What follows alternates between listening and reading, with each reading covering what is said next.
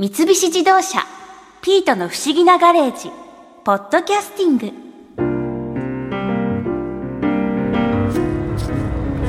N 博士のガレージに向かう小道の途中の木の上にツリーハウスがある。あそこにはもう2月以上上がってないけど以前はしんちゃんと楽しい時間を過ごしたものだ。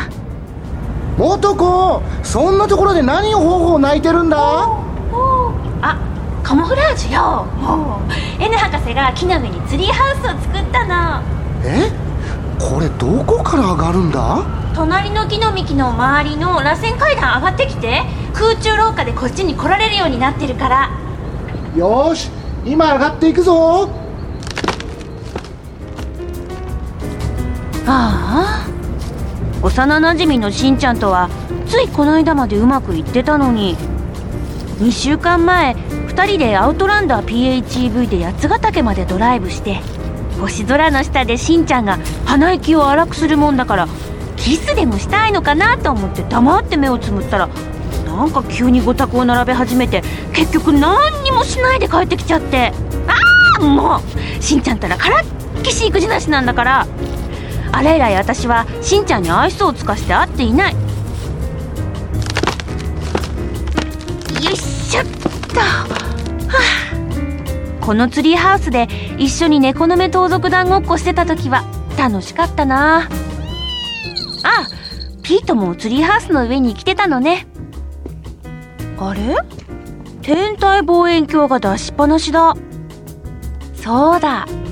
1月に N 博士としんちゃんと3人で便利カーで六本木ヒルズの屋上まで行って月刊星ナビ編集部の藤田晴美さんから天体観測のお話を聞いたっけ？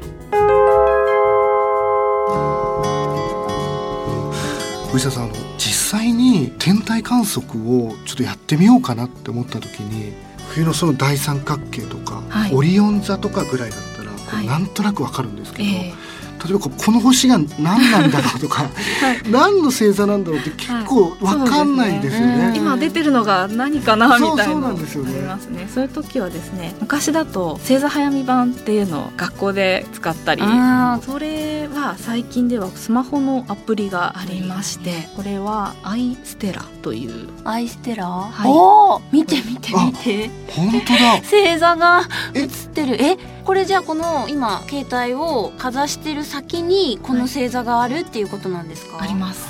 へえすごいわかりやすいね。わかりやすい。それだったらああそこにこの星があるっていうのがすぐわかる。ます。これは無料アプリなんですか？お値段はします。だいたい1000円ぐらい。千円。ぜひ。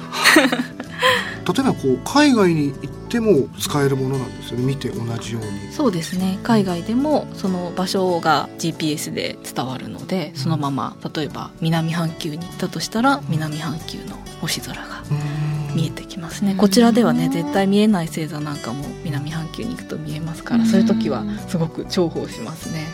例えばカメレオン座とかハエ座とか。ハエ？あるんですよ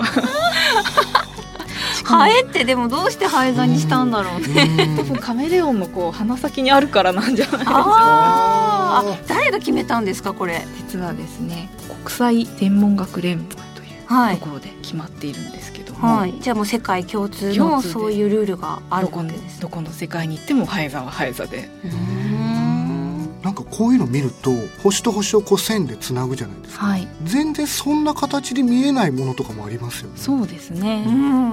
冬の大三角そちらの一つの子犬座ってあったと思うんですけど、あれって二つの星を線でつないだだけなんですよ。二つをつないだだけ？ただ直子犬はどこにいるるのっていう感じなんですけど、うん。でも子犬座。でもなんでねそれはなんで？決まってるわけじゃなくてそれを結びやすいようにいろんな人が考えてので、だから例えば海外に行くと全然違う結び方だったりするんですよ。そうなんだ。はい。共通のそういう結び方じゃないんですそうですね。そこは何も決まってないのでだから逆に言うと自分で星を見つけたら自分で好きに結んでいいんですよね。自由なんですか？自由ですでもその国際天文学協会ですか、の規定っていうのがあるわけですよね。そね。れは何なんですか？それはやっぱりこの天文学者さんが何々座に新しい星が見つかりましたとか何々座の何々星雲がどういう構造になってます。そういうふうにね学術的にするときにやっぱり便利だからっていうのがやっぱり一番大きいと思うんですけど、はい。ね、こういう子供と一緒に星を見に行ってあれは何々だ何々だってがっちり教えるのももちろん面白いんですけども、自分でオリジナルの結び方を作って大三角っていうのもありますけれどももっと星をたくさんつなげて大きな輪っかを作ってみたりですとか自分だけの星座をつなげてみるとどんどん親しみも湧くんじゃないかなと思います。つなげ出しちゃうとなんかキリがなさそう。ですよねある程度決めてもらわないとね。でも意外とねやっぱり目立つ星っていうのは、ね、誰が見ても目立つから世界で同じように結んでたり全然違う地域でも同じようなものに例えていたりですとかかと思えば全然違ったりそういうところはこう歴史を見たりするのに面白いですね。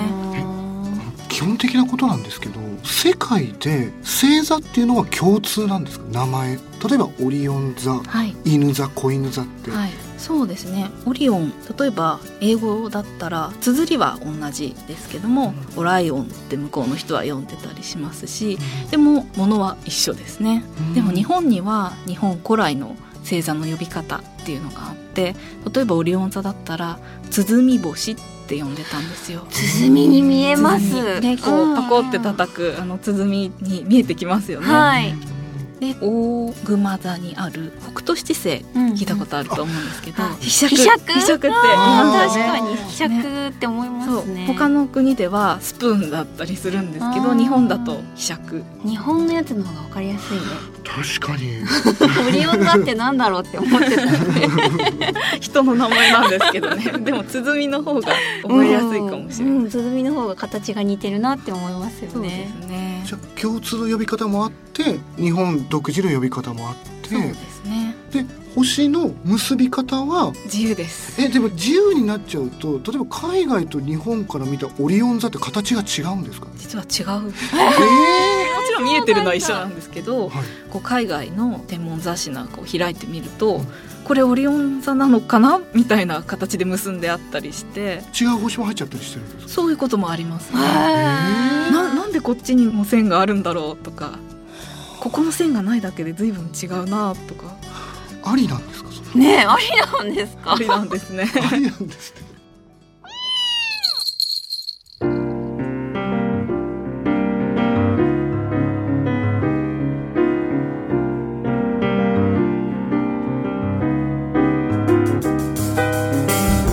三菱自動車ピートの不思議なガレージポッドキャスティング。このお話はドライブアットアース三菱自動車がお送りしました。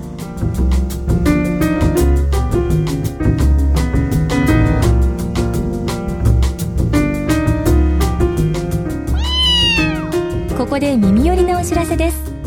ピートの不思議なガレージをもっと楽しみたいという方は毎週土曜日の夕方5時東京 FM をはじめお近くの FM 局で放送の三菱自動車ピートの不思議なガレージをお聞きください。外に出かけたくなるとっておきのお話満載でお届けしています。